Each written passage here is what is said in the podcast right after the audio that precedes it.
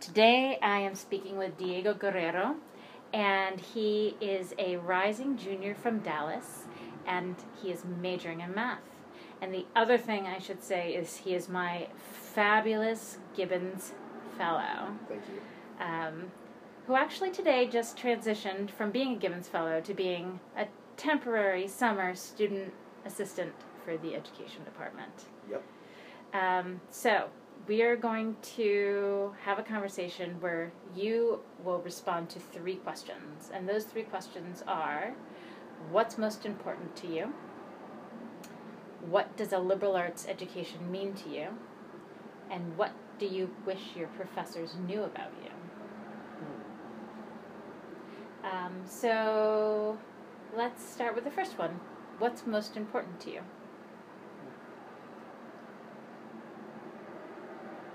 That's great question.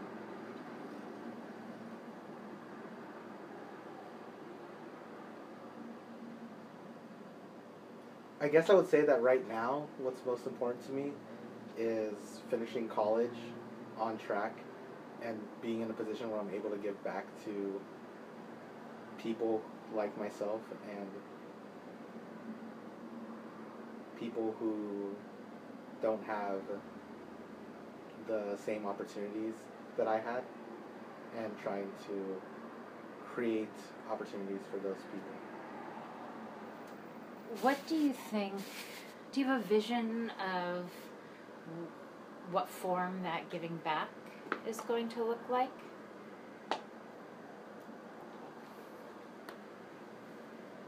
Yes and no. It's always changing, I guess. It started off as it started off as very non hands on in my mind. Mm. Like I imagined I would go to a great school and graduate with a degree in something or other and go off and get a great job, uh, earn a ton of money and then be able to like donate actual funds to different programs. That's how it was in my mind very early on in high school as I started off like, that process of looking for a college to go to because it wasn't very going to college wasn't very real in my mind. Like I knew I knew I was going to go off to college, but I never really imagined myself at college if that makes sense. Mm-hmm. Like I always knew that I was going to go to a university and just knowing the way that the system works, I knew that I was probably going to go without my parents having to pay much money because I was earning good exam scores and I my family wasn't earning much income. So I was receiving already lots of aid from different organizations and different programs at my school. So I figured, oh, I have a great opportunity to go to almost any college that I can academically get into, and it won't cost me a ton of money. So I could always see myself going to college, but I never really imagined what I would do when I got there. It was just mm. kind of a college always seemed to be the end goal when really it should have been kind of like a stepping stone into what I was going to do later in life, which is still kind of up in the air, I guess. How did you find your way to Bowdoin? That's a interesting series of events. I attended a charter school um, after my elementary school, so after fifth grade, after I'd gotten through public school for um, the first couple of the first few years of my education, I went to this. Uh, I was the first. I was part of the first class for this new charter school that was starting up nearby my house. Its name is Uplift Williams Preparatory, and it is it is a charter school that started in two thousand six when I was entering sixth grade. So I went uh, to that school from sixth grade up till my senior year when I graduated. And it was very interesting seeing a school start up and change throughout each of those years. It always felt like something new was happening and something was changing, and we were always kind of racing to meet some kind of new standard that the school had just come up with or achieve some kind of lofty goal that the school had come up with. And uh, their main goal was always 100% student admittance to a college Mm-hmm. of some sort. So that didn't necessarily mean a four year university. It could be just someone going to a community college. Not to say there's anything wrong with that, but they always wanted their students to have a plan once they graduated. They wanted them to at least have some kind of plan of action for what they would do next, whether that be military, community college, uh, trade schools, or four year universities or, and colleges. And there was this, when I was a sophomore, no, I was a junior. When I was a junior, there was this freshman at college, at Bowdoin College, who um, was good friends with one of my, one of my uh, classmates in this anthropology class that I was Hmm. taking. And we had gotten to know each other pretty well. We became good friends. And then she brings up in the fall that there was this flyout program, and I had never heard of what a flyout program was.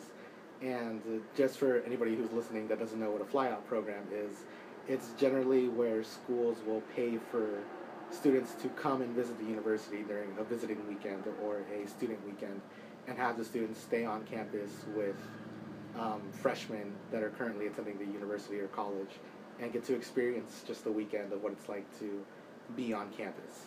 So she told me about this fly-in program at the school where her friend is going, which was Bowdoin, and I had never been to one before, and it didn't really interest me at first. Just when she just told me about it, when I heard, oh yeah, it's cool, you get to fly out to this college and spend the weekend there.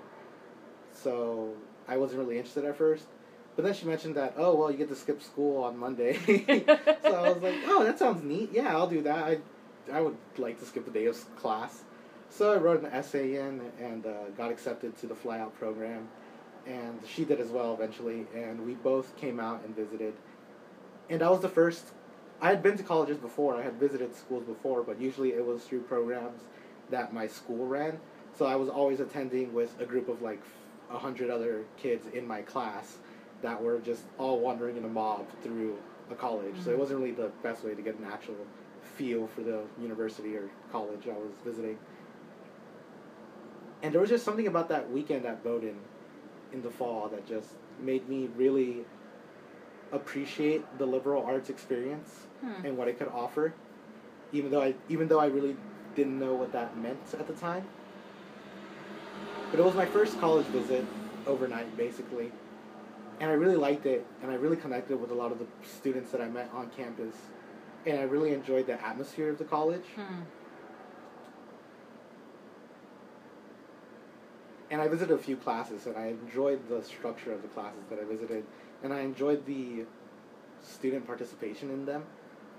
I enjoyed listening to what the Mhm. students had to say in the classes, even sometimes more than what the teachers had to say, Mhm. just because it was interesting seeing the students interact in a very uh, polite manner, but still managing to have interesting discussions despite Yeah. that. Like I could see that some people were passionate about their arguments, but were respectful enough to at least entertain the other side and have them speak as well. So that was something that drew me to this place. And then from there, I just went off and I visited different types of universities. Yeah. I got into like doing flyout programs, and I did. Oh, so you got hooked. Yeah, I got Yes. hooked basically. After that first one, I applied for like four more, and I went Yeah. to different universities. Did you go to Did you go to five total? Yeah, yeah. My school was very happy about that. they eventually just had to say, "Stop. We understand that you're doing this, but you also need to like be in class. Right. we can't have you getting truancy your senior year, even though it's for college stuff."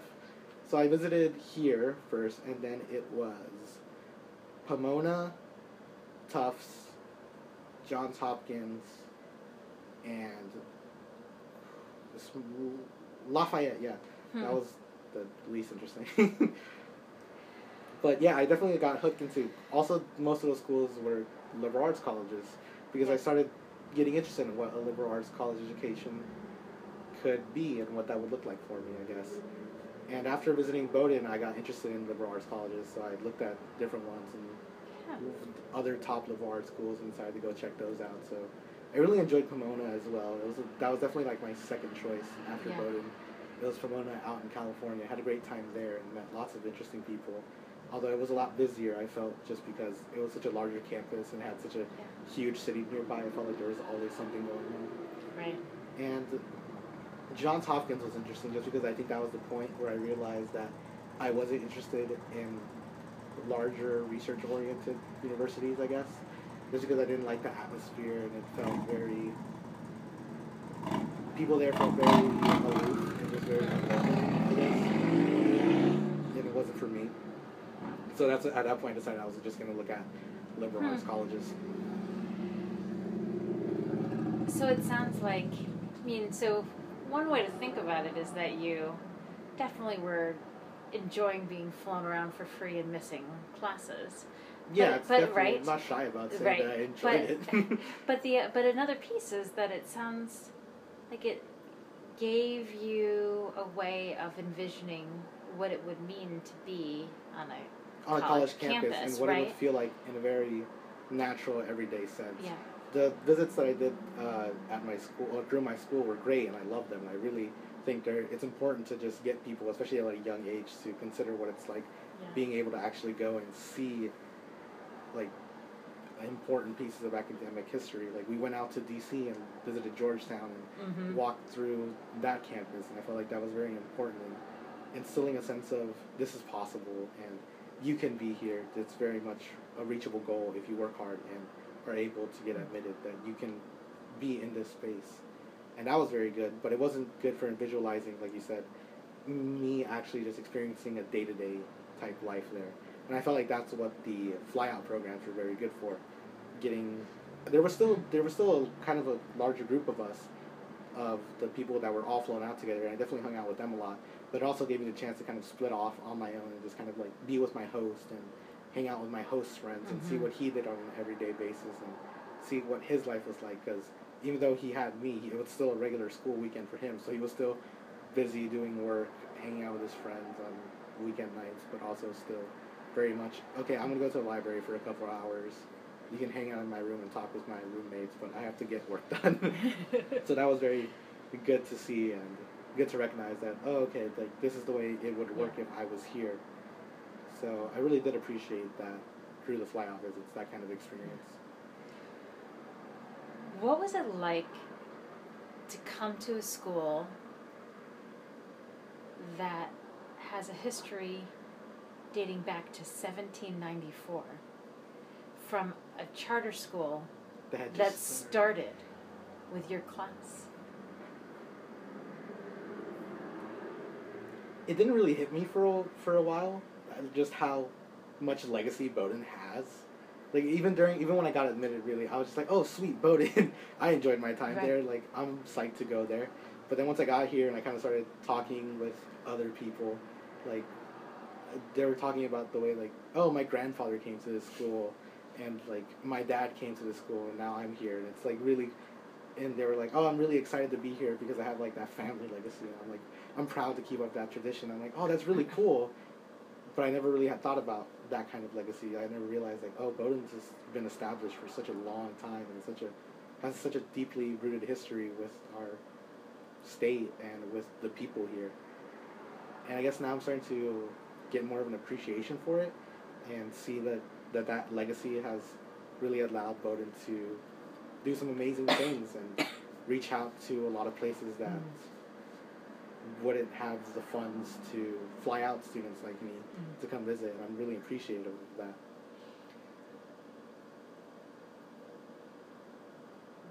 What kind of schools did your good friends go to from your charter school?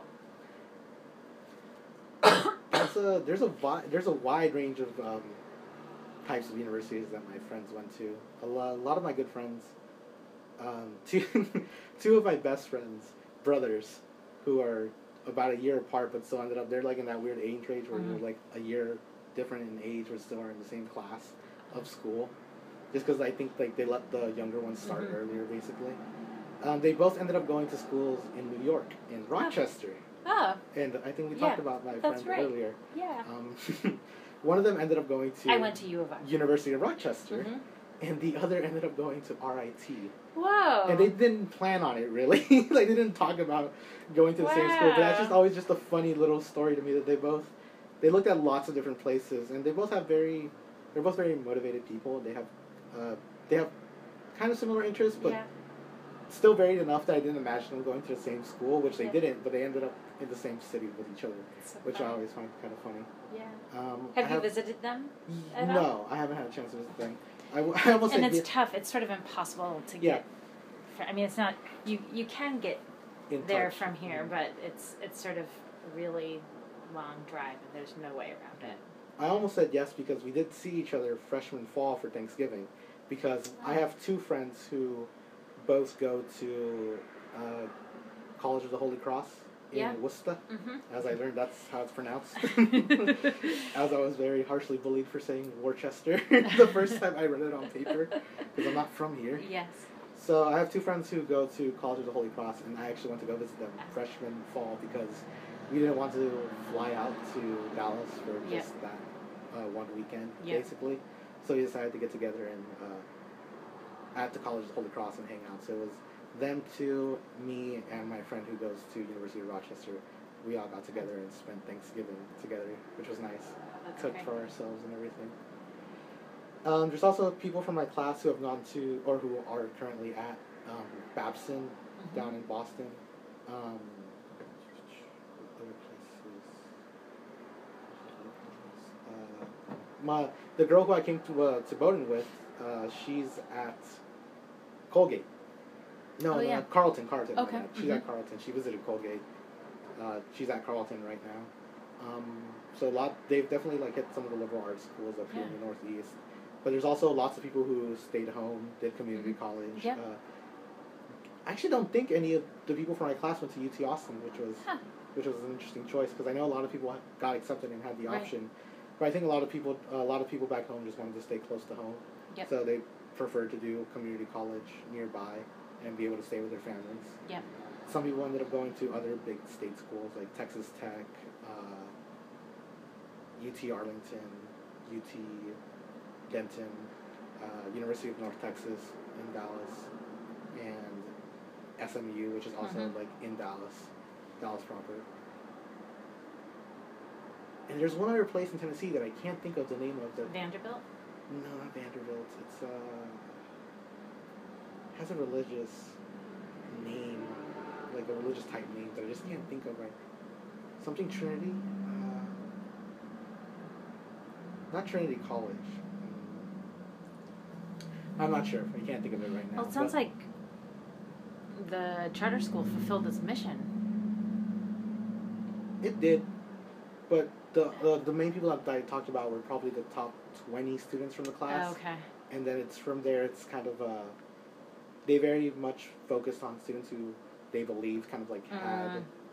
the uh, grades for going out of state, and very much if they saw that you had like grades that could help you get into out of state schools, especially out of state liberal arts colleges Yep. they very much push for that in your kind of in your search. They said that they felt that these university or that these colleges would kind of be the best fit, and I think they were right to be honest. Just I don't think I could have transitioned very easily from being in a class of 100 in my Mhm. grade level to like a UT Austin type school Right. with thousands and thousands of people in my class. I felt like that might have been a little much. So I think that's why a lot of us ended up at liberal arts colleges because Yeah. we were used to that kind of small class experience Yeah. for the last like six years of our education. What ended up being the most challenging um, adjustment or part of your transition to Bowdoin? Because just culture alone from coming from Dallas, Texas to Brunswick, Maine is a huge shift just in geography. Yeah, there definitely was a bit of a learning curve getting here and getting used to just the changes in the weather and the climate. That was Mhm. already a, a big change. But uh, getting used to having people who don't, who wouldn't connect with everything that I connected with back home, basically, and learning that everyone here has, like, everyone has, comes, everyone here comes from different walks of life, and being able to navigate that without kind of like making an ass of yourself, basically, and being able to recognize that people have different experiences, you're not gonna be able to identify 100% with your experiences, and being okay with that, and being okay with kind of uh, getting people to understand where you're coming from while doing the same for them, understanding Yeah. where they're coming from. I felt that was a, a little bit of a challenge for me at first, because I don't know, I guess I'm a kind of a shy person. I feel like I even had that experience when I came here from New York where I had a sense of, oh, well, everyone knows X or. Y. And to come here and realize no, not everyone knows X and Y. Yeah. Or everyone's operating with these three assumptions. Mhm. Um, and even as diverse as um, New, New York, York City is.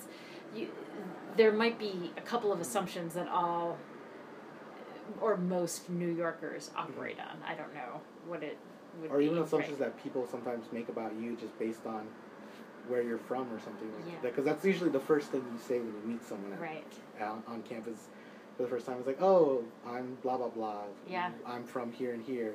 Where are you from? So that's usually kind of like the first. mm, The first thing you learn about someone is where they're from, and that naturally comes with a set of assumptions. Right. What what kinds of assumptions do you feel like people have made about you?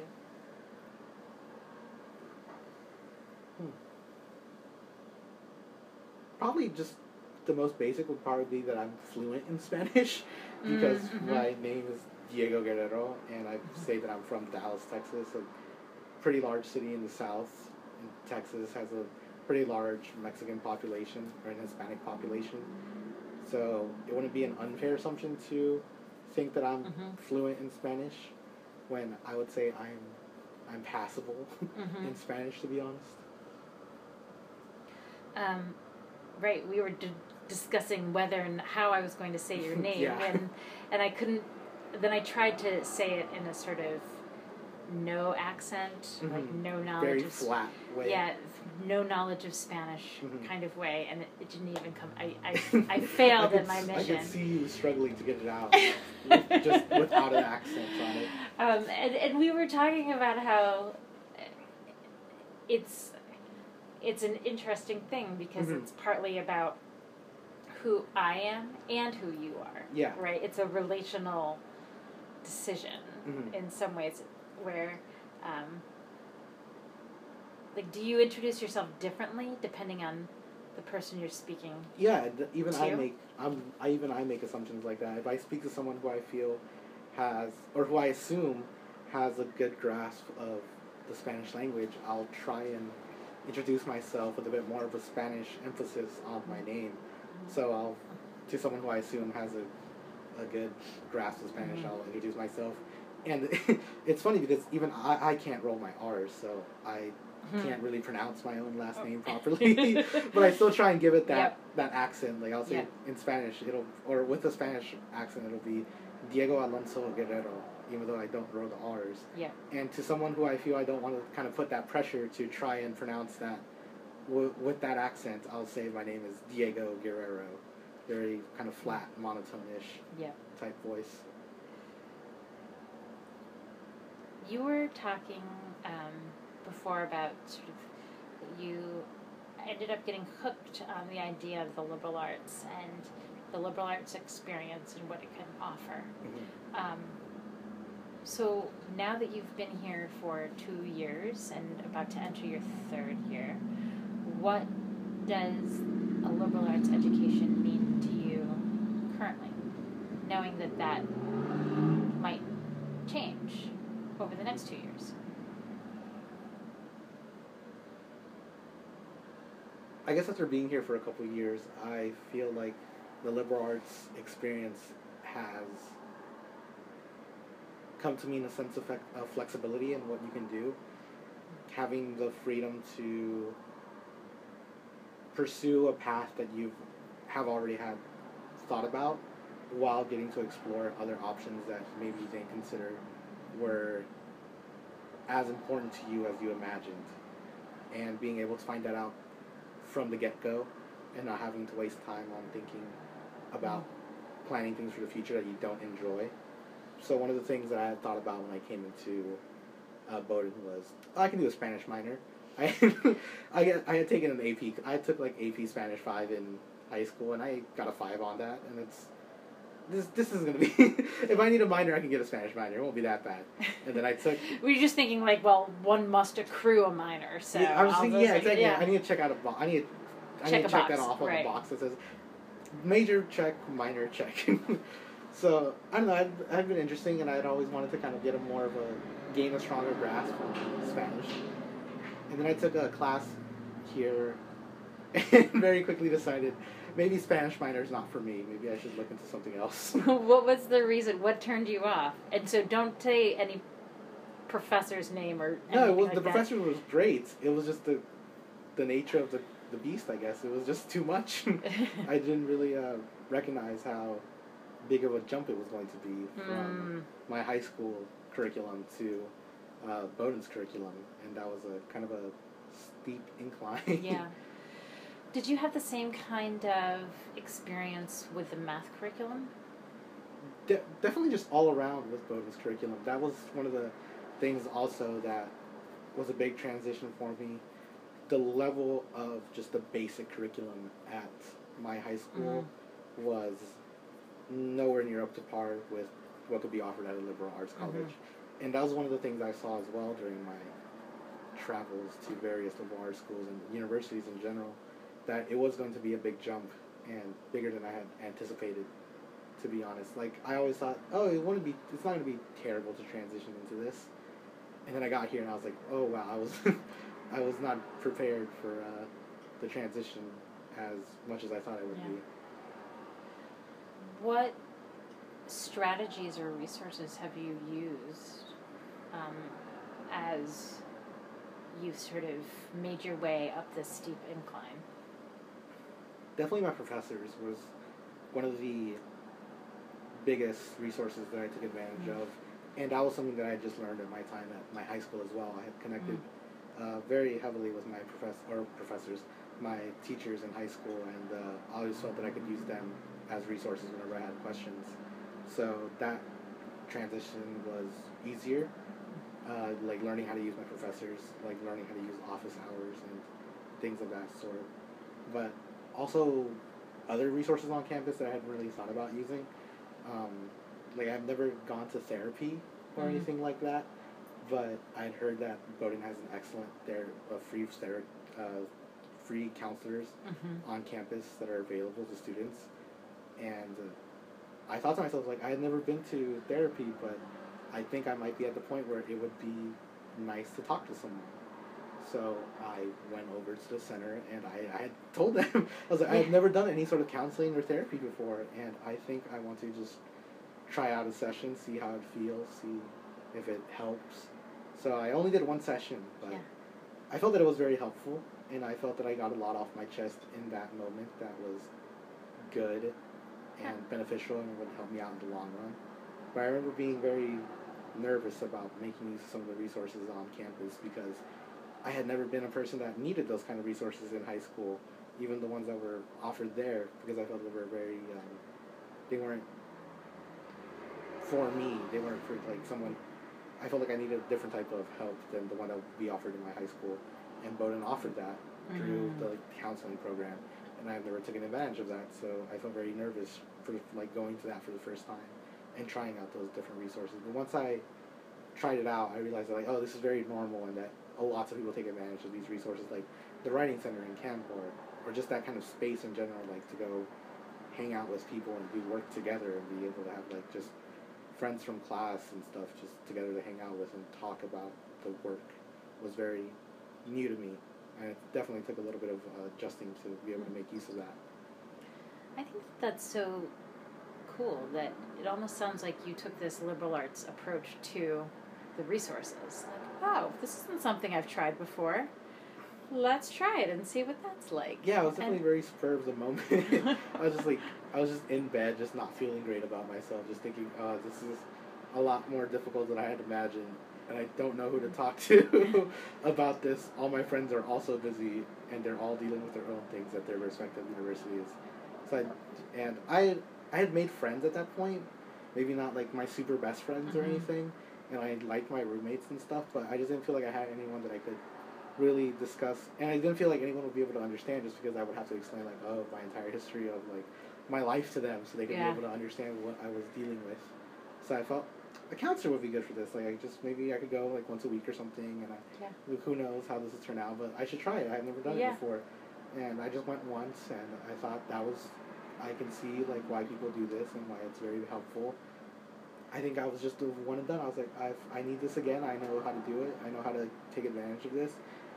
After that one session, I felt like I don't need it right now. If I need it again, I'll come back to it. But I So you weren't turned off by it. I weren't. just- I was not turned off by it. I just want to be very open about the fact that I only went once, and then just kind of enjoyed the experience. Yes. Had my cathartic moments, and then walked away with that knowledge of being able to do it, and that this resource is here for everyone, and it's not some huge daunting thing. And I had had, I kind of had that stigma about getting help for mental issues as well. Just like people who need this aren't strong. They that was a very big thing. Mhm. Like I guess in my culture growing up is that like you learn to just deal with stuff on your own, and that Yeah. like you don't show weakness. I guess. Mhm. So I guess I was also overcoming that to go speak with like a counselor. Yeah, that's really brave. Um, what do you wish your professors knew about you?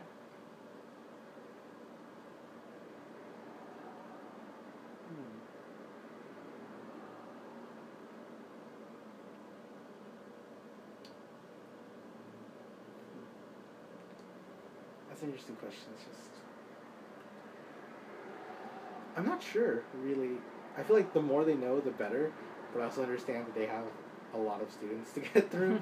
even if even if it's like a small class size, there's Mhm. still a ton of students, and it's hard to get to know each one of them on a personal level. But I feel like the more a professor knows about you, the better it is in general. Whatever that is about you, like knowing personal information about a student is always helpful, just so you can kind of connect to them on a more personal level. But I don't know if I have like this one thing that would really help a professor Mm. teach me better, just because they knew Mhm. a random piece of information about me. But I feel like it's important to develop that kind of relationship with professors here, and I feel like that's very possible. Like you just through office hours, you're able to. Your professor's able to get to know you during, during those like private sessions that you're Mhm. there asking for assistance, and through there, I think they get the best idea of what's good for you, and that definitely uh, happened in lots of my classes, especially during that Spanish class. That professor was Mm. very quick to realize, like, oh, he uh, like they recognized that I had a good gra- or not grammar, but I had very good enunciation because I was used to speaking Spanish, so I could speak comfortably. So maybe I don't need to take the hour of speaking practice uh, during the week. Maybe I Mm. should take that hour and instead do it and take that time and focus on doing grammatical work in a textbook because my grammar's not that strong. So Yes. I need to learn how to read and write in Right. Spanish as You wouldn't be the fir- you wouldn't be the first person who grew up in a Spanish speaking community to Mhm. have to hit the grammar wall yeah. with yeah Exactly. So just things like that they learn about you and they yeah I feel like that's the best way. Just have like that kind of natural connection. I don't know if there's one fact I could pull Mhm. out that would be the best fact for any professor to know about me. you were saying you loved being here this summer Yeah, it was great. why did you love being here this summer because I got to enjoy Bowdoin without the stress of it. There was well, not to say that our research wasn't stressful in certain ways, but I could always hit five and then walk away from everything Mhm. if I needed to. So at five, I could just go back to my apartment and relax on my own time and just not have to worry about homework or school stress or an exam coming up. It was always just I can relax for a while, and once once nine o'clock hits tomorrow morning, then I can start re-stressing about all the work I have to do for for our project. But also just the weather. it's so much nicer, even though our apartments don't have AC, so it gets a little warm sometimes. But it's definitely it doesn't get as warm as it does back home. So I can just enjoy having the windows open, Yeah. enjoy the nice day, walk around, see parts of campus that I really haven't seen. To be honest, go Hmm. walk through the commons, enjoy nature. It's nice. Well, if you want to learn more about the research that Diego and I did, you can go to the Teacher Tweets website, which is teachertweets.org. Um, Diego's working on a new data visualization um, for um, our study of teachers' use of Twitter, and so Mhm. that should be up soon. Um, thanks for talking to me. Yeah, no problem. Thanks for having me.